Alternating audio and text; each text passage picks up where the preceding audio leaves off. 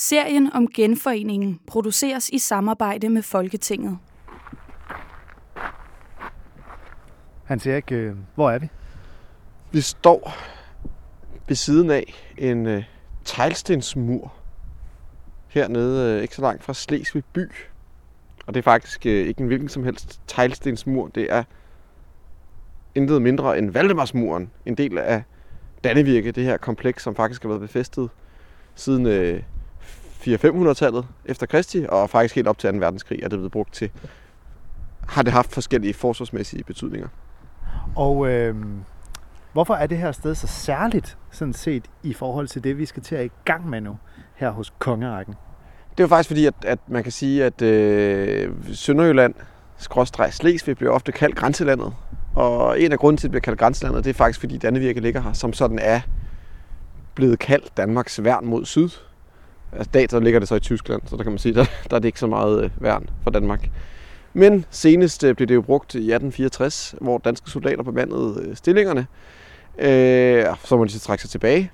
Øh, og, og, og faktisk tilbage i middelalderen og helt tilbage i oldtiden har der altså også været, øh, været ramme om, omkring øh, både sådan handelsmæssige øh, forbindelser, men altså også som, øh, som forsvarsværn øh, mod øh, indvandrere eller indtrængen sydfra. Ja, og det er nemlig sådan, at øh, lige her ved den del af Dannevirke, hvor vi står nu, der ligger Slesvig by øh, ret tæt på.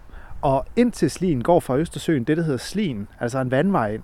Og længere ude vestpå, der er der det, der hedder Trænen, som også er en vandvej, som kom så munder ud i Vadehavet, altså mod vest, ud mod Vesterhavet. Og der er der så kun faktisk 14 km land herimellem. Og det er så der, at Dannevirke på en eller anden måde har ligget som en blokade, som har kontrolleret den her grænseegn, som tilbage i den allertidligste middelalder var grænsen mellem det, man kunne kalde den danske konges rige og den tyske kejsers. Velkommen til kongerækken.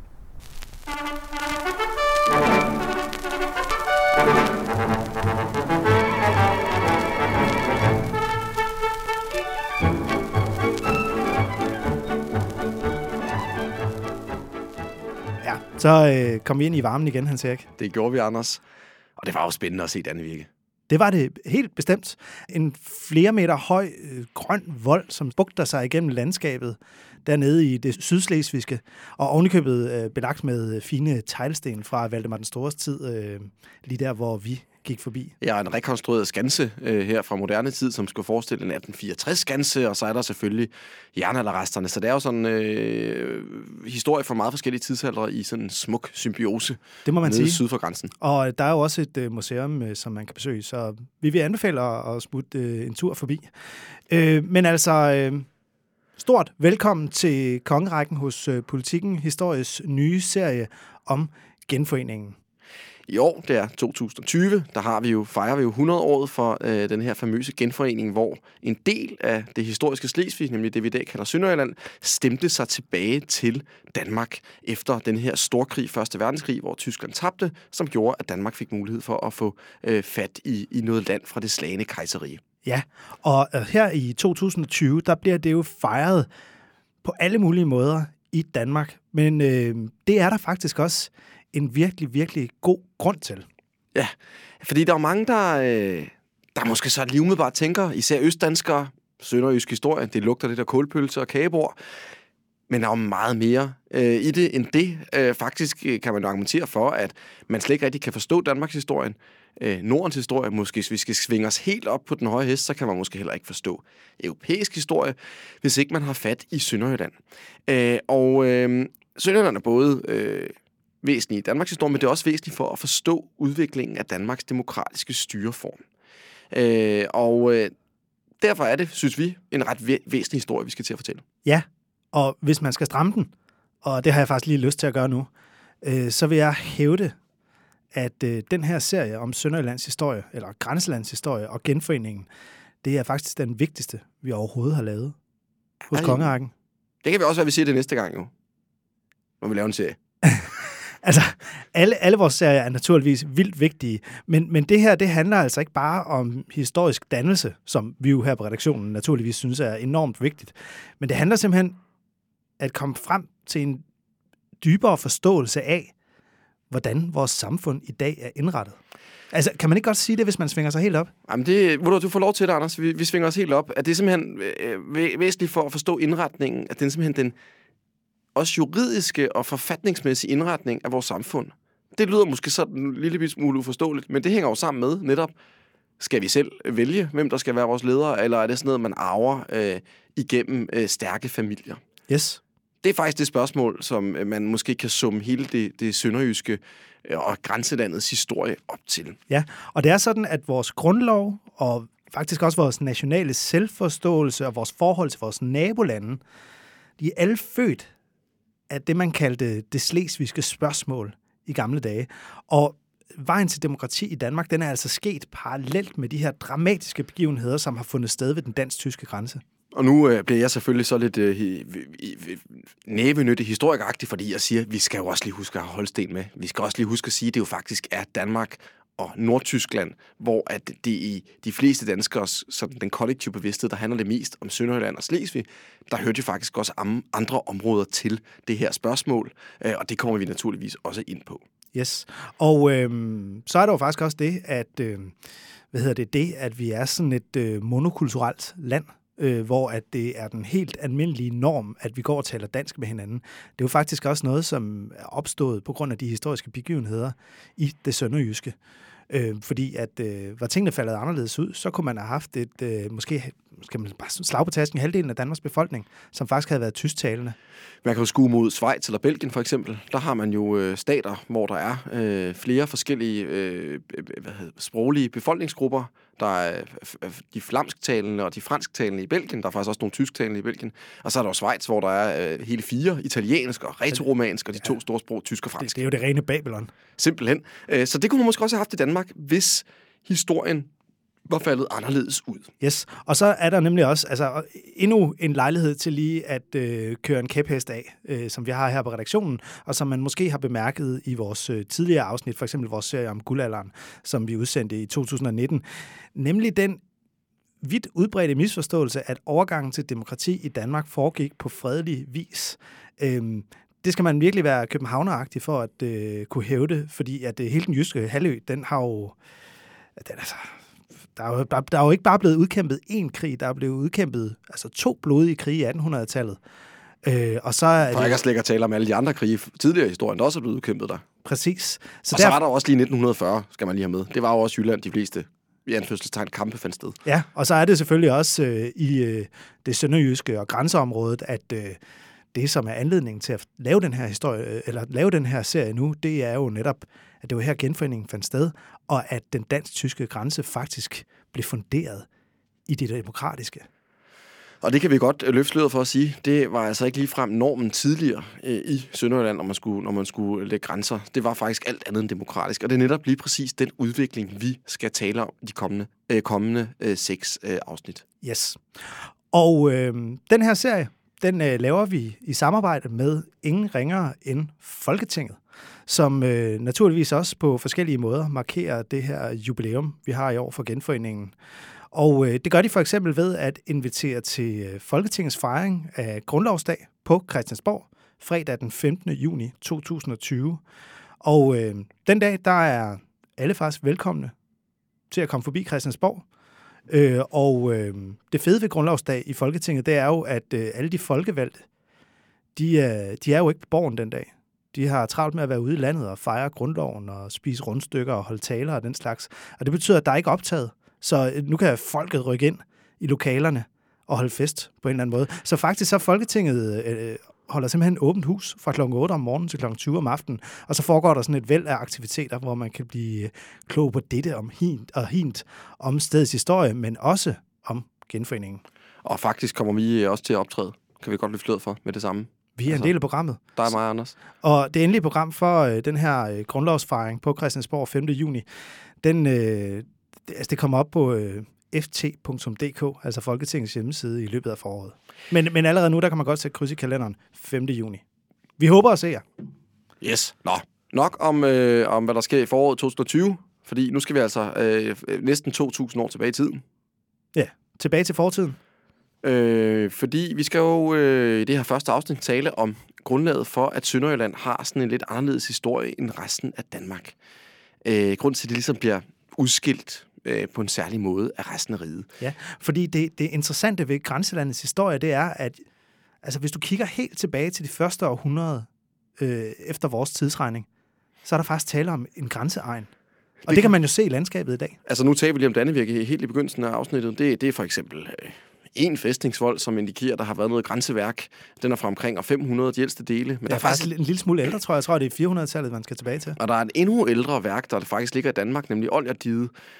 Ligger ret tæt på den nuværende grænse. Øh, hvis allerældste dele formentlig er fra 100, øh, omkring 100 år efter Kristi fødsel. Altså meget, meget gammelt i en dansk sammenhæng. Og det, det sjove ved, ved den vold der, Oljerdiget, det er jo, at øh, den vender mod nord.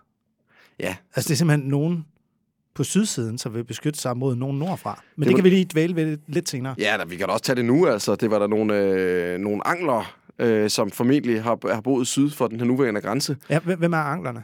Det er en stamme, øh, som bor i det, der faktisk også i dag hedder Angelen, øh, og som også på et tidspunkt... Det er sådan en halvø i uh, Slesvig, ikke? Ja, som for grænsen. på et tidspunkt også invaderet England. Det er derfor, det hedder anglosaxer, eller Anglo-American øh, World, for eksempel.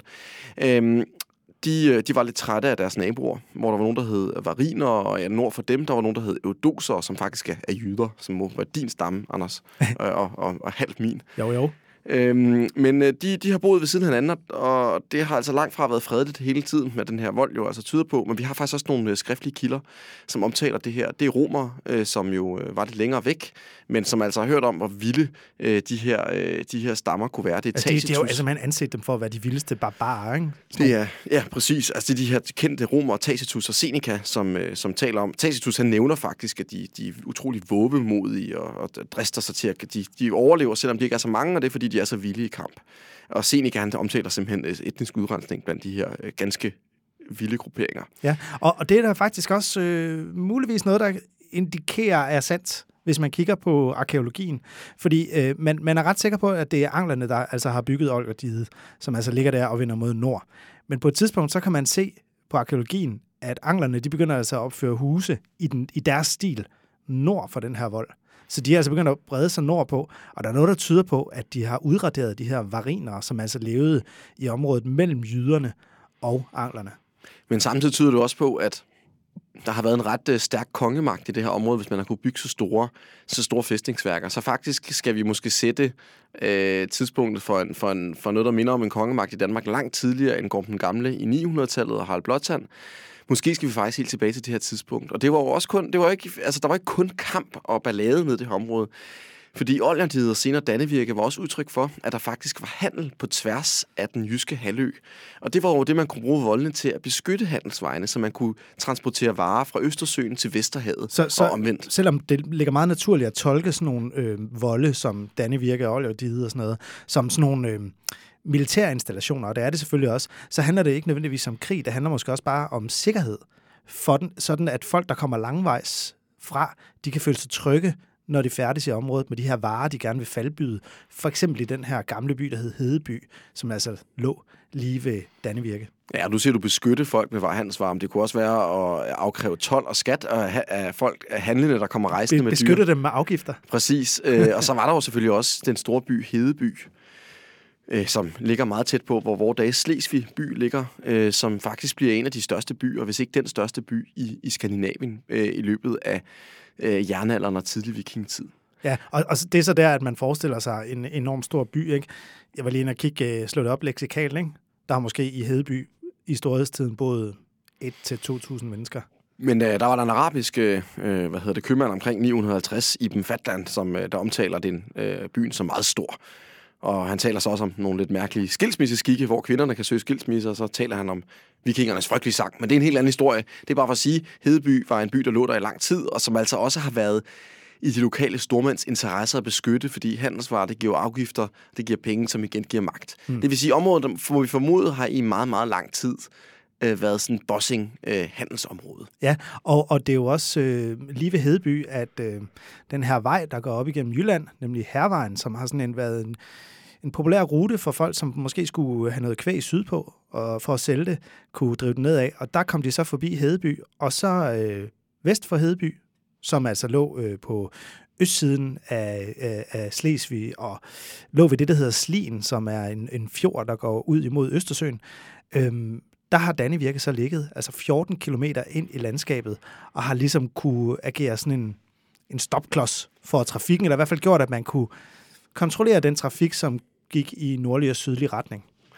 I takt med århundrederne, det ligesom skrider frem, så kommer den her moderne religion, kristendom jo også, og så bliver grænselandet faktisk også en slags grænseområde, ikke kun øh, for, for herskere, men faktisk også religiøst. Fordi det er vikinger, der de, bor. De to ting har det sjovt nok med at hænge ret meget sammen, ikke? Og det gør de især den her periode, og det er faktisk lang tid, der forsøger øh, det, det kristne, den kristne hellige romerske kejser, eller stormænd syd for grænsen, og, og tvinge de her vilde vikinger til at blive religiøse, eller det er de i forvejen, blive kristne hedder det. Øhm, og øh, det tager til noget tid, og derfor er der nogle stridigheder frem og tilbage, øh, indtil at øh, Gorm og øh, Gorms søn Harald Blåtand, han til sidst kristner danskerne, som man jo siger. Og vi ved også, at, at Harald har været i konflikt med den, den her tysk-romerske kejser. Så området har altså også på det her tidspunkt øh, stadig været grænseland. Ja, og også fordi syd for Dannevirke, bare et par kilometer syd for, der er der, der, er der sådan et supplement til Dannevirke, tror jeg, man kan sige, som hedder Kovirke jeg ved ikke, hvorfor det hedder kovirke, det må jeg indrømme. Men, men den er altså opført, øh, der, er sådan, der har man dateret dele af den Måske for at beskytte hervejen, køerne, som gik på hervejen. Det er en nærliggende tanke i hvert fald. Det ved jeg ikke, det, det er et, det er et uvidenskabeligt tankespind hernede fra. men, men altså, men kovirke er, der har man dateret dele af den til at være opført omkring 980, og det er jo lige i slutningen af Harald Blåtands øh, regeringstid. Så det kunne godt tyde på, at han har haft et eller andet, han skulle passe på syd for grænsen, ikke? Jo. Og, Selvom han jo var gået på kompromis og havde lavet sig kristne. Og så praler den her Harald, som vi jo har talt meget om i vores tidligere podcasts, jo om, at han samler hele Danmark. Øh, og jo riget vokser faktisk i de århundrederne efter, efter Harald. Øh, kongerne bliver faktisk ret magtfulde, og der kommer en, en moderne europæisk kongemagt, som også er kristen, som bliver stor. Og øh, det er klart, at en konge, slet på det her tidspunkt, kan jo ikke være alle steder. Han rejser rundt i sit rige, så sådan en vigtig region, som en grænseregion, som øh, Sønderjylland er på det her tidspunkt, der skal man da lige udpege en, øh, en, øh, en, en personlig øh, eller tæt allieret til at, at stå for sikkerheden, når man selv er væk. Altså en form for stedfortræder i området? Ja, øh, simpelthen det, der øh, på det her tidspunkt hedder en jarl, sådan en slags tilsynsførende ved grænsen, øh, som, øh, som øh, altså får noget kongeligt ansvar. Og det er jo rart for kongen, fordi så har han lidt mindre at se til. Men når øh, magtansvar det bliver uddelegeret, så stiger risikoen jo også for separatistbevægelser. Og øhm, vi har faktisk en del kendte danskere i øh, sådan 1000-1100-tallet, såsom Svend Estridsen og Olof Hunger, der er jarler nede i det her område, og de bliver jo senere også konger. Og i 1100-tallet, øh, så får vi en mand med navn Knud Lavard, søn af, af kongen Erik Ejegod. Han får ret meget indflydelse på, på Danmarks historie. Ja, det gør han, fordi han er faktisk den, øh, den første, der kalder sig hertug. Og det bliver jo en titel, som øh, nærmest kommer til at definere området. Det er fordi, han er sådan lidt internationalt orienteret. Han er blevet opfostret nede hos den tyske kejser, så han bruger det latinske øh, udtryk for jarl, dux, øh, duke på engelsk, som er hertug på dansk. Altså D-U-X på latin. Præcis. Og han, øh, det betyder at føre. Øh, så ja, det har også nogle lidt, lidt sjove konnotationer for os, øh, der er vokset op i skyggen af det 20. århundrede. Men øh, han er altså områdets første dux eller hertug, og han begynder at opføre sig sådan helt kongeligt. Øh, det vil sige, at han, øh, han har også en stærk allieret, den her tyske kejser.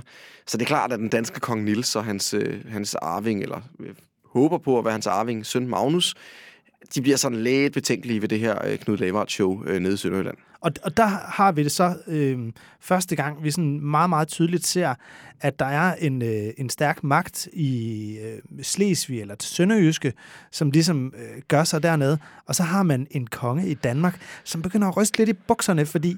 Ham, der skulle passe på grænsen, han begynder faktisk at opføre sig som en slags rival. Og Knud Lavard var jo selv kongesøn, så øh, Magnus han sidder og tænker der, åh, han har gode forbindelser, og han opfører sig som konge, og han har måske også lidt arvekrav på tronen. Hvad gør vi? Vi er i middelalderen. Vi kløver der hovedet på Knud Lavard ved først kommende lejlighed i 1131 ved juletid i Haraldsted skov tæt ved Ringsted. Ja, der... Knud Lavard er ikke mere. Knud Lavard han bliver simpelthen slået ihjel ja. af sin øh, kongsrival, Magnus den Stærke, søn af kong Niels. Og det kan vi jo sidde og tale meget lidt om her, øh, men det udløser faktisk en lang borgerkrig øh, i, øh, i Danmark. Som bare, altså... Frygtelig mange år. generation. Den, den slutter først i 1157, der, der er Knud Lavards søn, Valdemar den Store, han bliver konge. Og er, er ene konge. Og han nyder så det her Valdemarnes tidsalder. Igen, det skal vi ikke gå for meget ind i. Men der er det her problem, øh, som Valdemar oplever. Det er jo, at øh, han har en ældste søn, der hedder Knud. Han bliver konge, da han dør. Øh, hvad skal der ske med den yngste søn, Valdemar? Han skal også noget at lave. Ja. Øh, så øh, han bliver hertug af Jylland. Øh, og hertug Jylland, det betyder faktisk hele The Jylland. Duke of Jutland. The Duke of Jutland has arrived. Det lyder meget godt, det er sådan en, en dansk Game of Thrones-serie. Men øh, Hertug Jylland betyder faktisk i praksis den sydlige del af Jylland, eller Sønderjylland. Sønderjylland som begreb blev faktisk ikke rigtig brugt på det her tidspunkt. Saxo Grammaticus for eksempel omtaler det kun øh, ret få gange. Men det er sådan den Hvad, sydlige... hvad kalder han det så? Jamen, det bliver kaldt Sønderjylland sådan noget to gange, eller så er det den sydlige del af Jylland, eller øh, området omkring, øh, hvad hedder det, Slesvig eller sådan noget. Mm. Det er ikke fordi, at det, Jylland er sådan en enhed på det her tidspunkt. Så Valdemar, øh, den unge, unge Valdemar, han, hans øh, hovedområde, det kommer simpelthen til at ligge nede i det sydlige Jylland. Ja, og nu kalder du ham den unge Valdemar. Øh, det er ham, som vi så sidenhen kommer til at kalde Valdemar Sejr. Yes. Øh, og øh, hertug Valdemar, han lærer at bruge sin, sin tid nede i grænseområdet til at føre krig mod øh, de nordtyske grever, og øh, han bliver faktisk frygtelig dygtig til det, så der er storbror Knud, han dør, så bliver Valdemar selv konge under det her tilnavn, nemlig Sejr, fordi han Eller det er et, sejr. Han- det, det er et tilnavn, han får et par hundrede år senere, men det er lige meget. Bare så vi ved, hvem det er, vi taler om. Han, øh, han fører krig og øh, i en uendelighed og vinder og taber til sidst også rigtig mange ting. Det er ikke det, der er det væsentlige i historien om Sønderjylland. Det væsentlige i historien om Sønderjylland, det er, at han får en hel del sønner.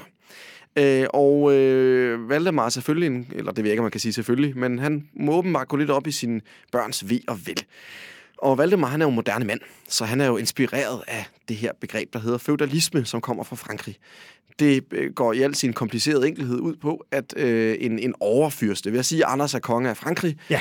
øh, og han skal simpelthen lige have nogen til at, at styre, lad os sige, den sydvestlige del af Frankrig, der hedder Aquitanien. Ja, Så der er et han- stykke derned, og jeg er malig, så jeg vil gerne blive hjemme, så jeg uddelegerer opgaven. Ja, så det, det kan du for eksempel give til mig, så kan jeg blive hertug af Aquitanien, for eksempel, eller hertug af Anjou. Øh, og øh, det vil sige, at jeg får nogle rettigheder til at, at regere det her område, øh, og faktisk ret mange rettigheder mod, at jeg så skal hjælpe dig, øh, den, vil sige, den øverste konge, med, og, med soldater, når man skal i krig. Problemet ved den her feudale, øh, hvad hedder det, det her feudale system, det er, at de lokale magthavere begynder pludselig i en tid uden så mange moderne kommunikationsmidler at tilrende sig mere og mere indflydelse. Så man risikerer altså, øh, hvis ikke man passer på, at inden der er gået alt for mange år, så er magten splittet og decentraliseret i riget. Ja, og det er jo også fordi, at øh, de her ledere rundt omkring, de får jo børn, og de vil gerne tilgodese specielt deres øh, sønner med land. Så, så lige pludselig så, så bliver det sådan, øh, områderne bliver delt imellem sønner, så får de sønner, og så lige pludselig så har man sådan et kludetæppe. Altså, det svarer lidt til, at, at dine forældre gerne vil, gerne vil, vil dele arven ligeligt øh, mellem øh, deres tre børn. Der er ikke nogen, der skal forfordeles. det er kun øh, fair. Det er kun fair, at alle får noget at skulle leve af. Det, og det er jo egentlig meget sympatisk, men det er jo lidt uheldigt, når det så drejer sig om et helt land, fordi så ri- ri- risikerer du altså at have et land, der er splittet op mellem forskellige stridende sønder, og så har du pludselig opskriften på en borgerkrig. Og øhm, Valdemar, da han er en gammel konge, så indsætter han altså sine sønner som hertuger i forskellige dele af riget. Lolland Falster for eksempel, Blekinge og Halland over i det, der nu er Sverige, og så altså også i Sønderjylland. Der indsætter han nemlig sin søn Abel. Øh, og øh, det gør han i 1232. Øh, og øh, det er faktisk her, at Sønderjylland for alvor begynder den her rejse, som kommer til at skubbe det sådan lidt på afstand af resten af Danmark. Ja, fordi 1232 er et afgørende år. Kan du ikke forklare, hvorfor 1232 er anderledes end, end tidligere? Fordi indtil 1232, der var Sønderjylland ikke at regne for var, eller var Sønderjylland at regne for, for en landsdel i det danske kongerige på lige fod med Sjælland og Skåne og øh, Himmerland og hvad jeg ellers måtte nævne. Der var ikke forskel statsretsligt på Sønderjylland og resten af det, vi kender som Danmark i dag. Det var sådan set samme rige. Hvad er det så, der sker i Sønderjylland? Jamen, der sker det, at Abel, han kommer til, øh, og han bliver blandt andet også konge af Danmark, men han får også, øh, hvad der måske er lidt vigtigere, øh, får han også nogle børn. Og de mener, at de har ret til at arve hertugdømmerne. Hvor de andre dele, Lolland Falster og, og hvad hedder det, Halland og, og Blekinge og sådan noget, det glider sådan lidt tilbage i Danmark igen. Så formår den her Abel-slægt faktisk at sætte sig fast på Sønderjylland som deres domæne, og at de har arveret til det. Samtidig så synes de altså også, fordi at efterkommerne af Abel, som jo også var konge af Danmark, så synes de jo også lidt, de har afkrav på den danske trone. Så de vil både være hertug af Sønderjylland, og de vil være konger af Danmark.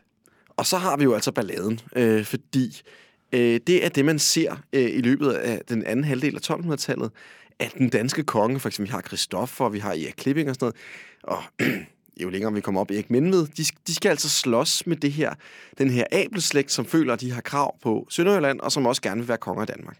Det skaber et, øh, sådan et, et problem, hvor man aldrig rigtig får integreret Sønderjylland igen i Danmark. Så, så det, man kunne sige på fyrsteniveau, der har man altså en opsplitning af riget med rivaler, som kæmper om hinandens øh, troner. Kan man sige det? Ja. Nu ved jeg ikke, om hertug sidder på en trone. men altså hertugsædet, eller hvad vi nu skal kalde ja. det. For yderligere at komplicere tingene, øh, så begynder de her holstenske grever, øh, Holsten er på det her tidspunkt et, et grevskab, som er en del af det, hvad hedder det, hellige romerske rige, altså kejseriget. Det har faktisk også været erobret af, af Valdemar Sejr en kort overgang, men så mistede han det igen. Så det er sådan noget, som har været lidt i den danske kongens interessesfære, øh, og så lidt råd ud af det igen. Ja. Men, men ret, ret, øh, ret tidligt i historien står det, står det klart, at det, det er altså ikke et domæne, som hører under den danske konge. Det gør det ikke. Øh, faktisk omvendt i 1300-tallet, så er de her holstenske grever, anført af den kuldede grev Gert, øh, de er blevet ret velhævende. Grev Gerhard den tredje af Holsten, ikke? Øh, de er blevet velhævende, og øh, da den danske kongemagt af andre årsager også er blevet svækket, så begynder de med sådan nogle pansætninger og nogle byttehandler ved at låne penge til, til, til den danske konge, så får de ligesom sådan sat sig på, på en, en, en stor del, især den sydlige del af hertugdømmet Sønderjylland eller Slesvig, som holstenerne faktisk begynder at kalde det, fordi at øh, i tysk tradition, så opkalder man ofte et hertugdømme efter hovedbyen. Og hovedbyen i Sønderjylland, det var Slesvig, og så opkalder de så også hele hertugdømmet efter hovedbyen. Man ser det også i Luxembourg i dag, hvor hovedbyen jo hedder Luxembourg, altså hovedstaden hedder Luxembourg, og, og resten af landet hedder også Luxembourg. Og Luxembourg er faktisk i dag et storhertugdømme. Så det er sådan den sammenligning, man bedst skal komme mm. med. Og det er derfor den her forvirring. Så det er skal... årsagen til, at tyskerne kalder Slesvig for Slesvig? Ja. Det kommer simpelthen derfra? Det er simpelthen en tysk tradition. Man kan også godt høre, Sønderjylland, det lyder lidt mere dansk end Slesvig gør. Mm. Det, det, er bare, det, det klinger simpelthen mere dansk. Så det er faktisk årsagen til, at man sådan veksler lidt mellem Slesvig og Sønderjylland. Sønderjylland er den danske udgave, og Slesvig er den mere tysk orienteret. Øhm, men de her øh, tyske grever, de sætter sig altså øh, med ham her Gert i spidsen på, øh, på den sydlige del af hertugdømmet igennem de her pansætninger. Øh, og den danske konge Valdemar Atterdag og hans, hans datter Margrethe, de har ellers rigtig travlt med at henholdsvis genoprette ride og lave den her Kalmarunion. Ja, og de, og de er jo to øh, sindssygt øh, succesfulde danske ledere. Valdemar Atterdag, han overtager jo et dansk falitbo, da han bliver øh, konge. Øh, og så får han ligesom samlet det hele igen. Og hans datter, Margrethe den Første, hun går jo skridtet videre og laver det, der hedder Kalmarunionen, for bliver simpelthen for samlet altså Sverige og Norge under sig osv. Men der er en ting, som ikke lykkes for nogen af dem, og det er netop at få styr på Slesvig, Sønderjylland. Og det er nok fordi, at de er ret dygtige politikere, så de kan godt se, hvis de skal... De kan ligesom ikke tage to kampe, en tage sådan en tofrontskrig på én gang, og de kan godt se, at holdstenerne de er militært og finansielt ret stærke. Så lad os lige tage en konflikt ad gangen. Og Margrethe, hun er faktisk øh, gået i gang med at få underlagt til Sønderjylland, og har faktisk fået nogle af de nordlige områder tilbage. Mm. Hun dør... det, var, det var, fordi hun havde fået styr på alt det andet, så kunne hun begynde ja. at give sig i kast med Sønderjylland. Hun dør så af pest i 1412 i Flensborg Fjord, når ikke længere. Hun har en søn, eller en adoptivsøn, Erik af Pommeren, og han er ikke lige så tilbageholdende som moren. Så han kaster sig faktisk ud i den her tofrontskrig, først mod svenskerne, som forsøger at komme ud af den her Kalmarunion, og så samtidig også med de holstenske grever, ja. øh, som øh, ikke er så tilbøjelige til at give slip på deres greb om Sønderjyllands gråstrej Slesvig. Mm. Han, han har til synligheden været lidt af et brushoved sammenlignet med øh, Margrethe, ikke? Præcis. Altså det vil sige, at Slesvig er simpelthen blevet sådan et, et konfliktemne mellem på den ene side Holstens adel, det tyske, og på den anden side kongemagten, som er dansk. Og det er jo egentlig i bund og grund en konflikt, som kommer til at bestå de næste sådan 400-500 år, mere eller mindre. Det er simpelthen, at øh, der er nogle tyske holstenere, som føler, at Slesvig tilhører dem, og der er nogle danske konger, som føler, at de altså har rådret over Slesvig. Og parterne kan ikke rigtig blive enige om det. Mm. Det er nogenlunde øh, ved at være her, at øh, konflikten den opstår øh, og, og kommer til at, at vare ved. Øhm, og den fortsætter og bliver endnu yderligere kompliceret her i 1400-tallet. Fordi øh, Erik Pommeren, han, øh, han kan simpelthen ikke holde styr på den her situation, og det ender med, at han, øh, han abdicerer og slår sig ned som sørøver på Gotland, fordi han kan ikke, han kan ikke magte den her kongeopgave. Og så, i stedet for, så er man ude og headhunte... Han har altså været en vild type, der han. og så han så også lige statskassen med sig, det er en anden historie. Ja. Det kan, du også, kan I også høre om i, i, i vores andre afsnit. Men man skal have en ny konge, Christoffer Bayern, han bliver headhunted ned fra øh, Tyskland. Han er øh, sådan en slægtning, ikke? Ja, og man skal have afklaret det her spørgsmål om Sønderland og Slesvig. Men han har, Christoffer Bayern, han har problemer over alt i hele riget, som jo er hele Skandinavien på det tidspunkt. Så han vil gerne have ro på bagsmækken. Og han siger simpelthen til de her holstenske grever, hvor du hvad, jeg skal have fred for jer. Så jeg lover, at Slesvig, det bliver jeres arvelægen. Det vil sige, at jeg lover faktisk, at Slesvig kommer til at øh, høre under jeres domæne. Og, og, og, og i fremtiden også, fordi det netop går i arv, ikke? Ja, men samtidig så hvad, siger han så også, men I er så også underlagt mig, den danske, eller den nordiske konge. Det vil sige, I får lov til at arve Slesvig, men I skal så også stille militære modydelser til mig, når jeg har brug for det. Okay, så han siger, okay, I er chef over det her område, men jeg er jeres overchef. Præcis. Og, så og det, er det så... sjove er jo også med Christoffer af Bayern, at hans, øh, hans titel er jo faktisk også som den eneste i Danmarks historie. Han er ærkekonge. Det er sådan en eller anden, det er en mærkelig mellemting imellem øh, en kejser og en konge, ikke? Ja, en ærkebiskop. Det er sådan taget lidt fra det kirkelige, præcis en mellemting mellem en konge og en kejser. Mm. Og han siger altså det her med, jeg har overretten til Slesvig-Holsten, men det er ligesom jer, der får glæden af at udnytte det. Og så kommer det store spørgsmål jo, hvornår, hvor meget skal Slesvig-Holstenerne så yde til Christoffer og sådan noget. Mm. Det kan man jo skændes om i en uendelighed. Det bliver en lang forhandling, lad os det bare sige det. det. Øh, og det store problem er, at nu får Slesvig og Holsten, de har pludselig fået den samme hersker, det har de ikke haft før. Nemlig i form af ham, der hedder øh, Grev Adolf, øh, som øh, er født i 1401 og dør i 1459. Det er sådan nogenlunde cirka her, vi er i historien. Og på det her tidspunkt, der er Slesvig-Holsten jo faktisk begyndt at ligne det, der øh, minder om en relativt selvstændig stat, faktisk. Det minder sådan en klassisk europæisk fyrstestat, øh, Slesvig-Holsten. Holsten har sådan ret stærke forbindelser og er også en del af det, det tyske, eller det hellige tyske kejserige mod syd, samtidig med det så også er en del af det skandinavisk danske kongerige mod nord. Så hvis man bare lige skal tegne det på kortet, altså Holsten og Slesvig har den samme leder. Det er ham her, Adolf. Øh, men Slesvig har så en øh, overchef, som så er den danske konge, mens Holsten også har en anden overchef, og det er så den tyske kejser. Ja, øh, og det gør jo, at øh, Slesvig-Holsten det bliver simpelthen sådan et øh, kludetæppe af forskellige lovgivning. Det vil sige, jyske lov, som Valdemar Sejr indført, det gælder i Slesvig, mens at der er noget, hvad hedder det, kejserlig lov, der gælder i Holsten. Og sprogene, det er også et miskmask af plattysk og, og dansk. Øh, så det ser for os meget mærkeligt ud, men det er i middelalderen sådan set en ret normal struktur og, øh, hvad hedder det, og, og konstruktion for sådan en stat her. Hmm. I 1460, og nu er vi ved at være nået til, til sådan sidste punkt i, i, i dagens afsnit, det er, at øh, områdets skæbne bliver sådan endeligt besejlet. Og det sker, fordi at øh, ham her, Grev, Holsten, øh, Grev Adolf af Holsten, og, eller Slesvig Holsten, han er død.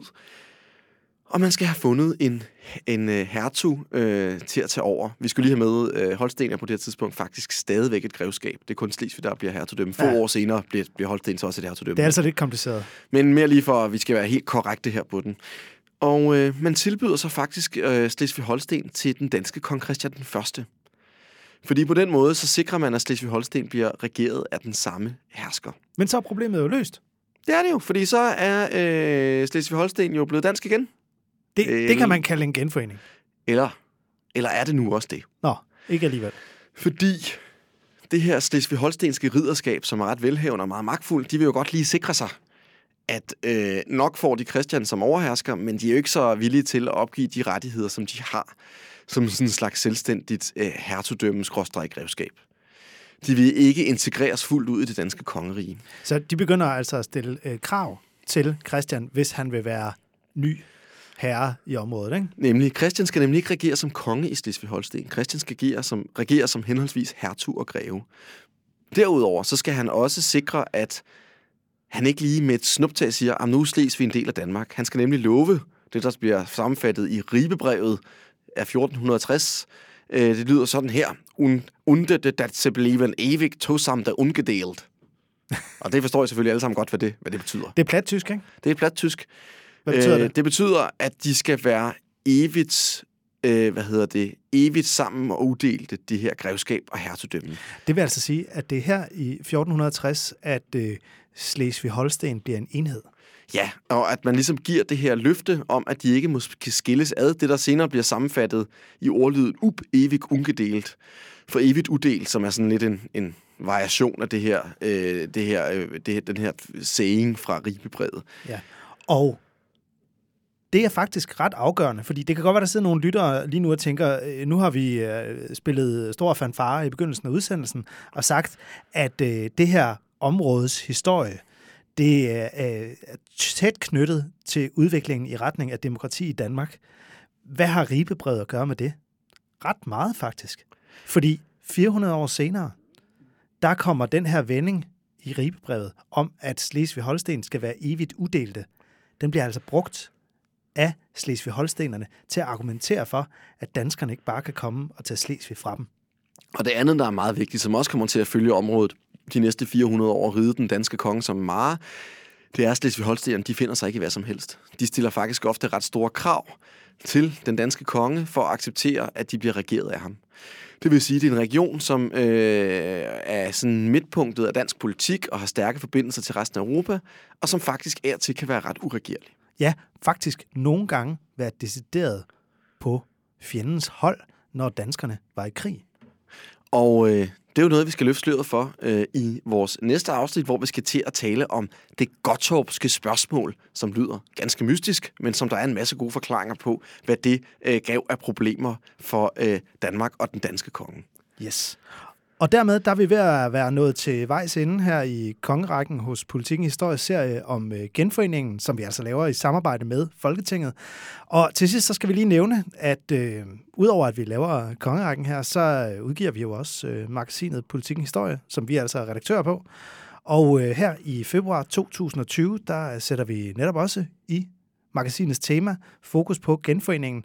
Så hvis du gerne vil vide mere om øh, for eksempel det her oldertid, som vi øh, øh, nævnte tidligere i udsendelsen, hvis du gerne vil vide noget om det tyske syn på genforeningen, og så også øh, lære lidt mere, og måske også lære noget om de mere uheldige europæiske grænsedragninger, som øh, ligesom genforeningen fulgte i kølvandet på 1. verdenskrig, så vil vi anbefale, at du lige kigger ind på politikkenhistorie.dk for at øh, se mere.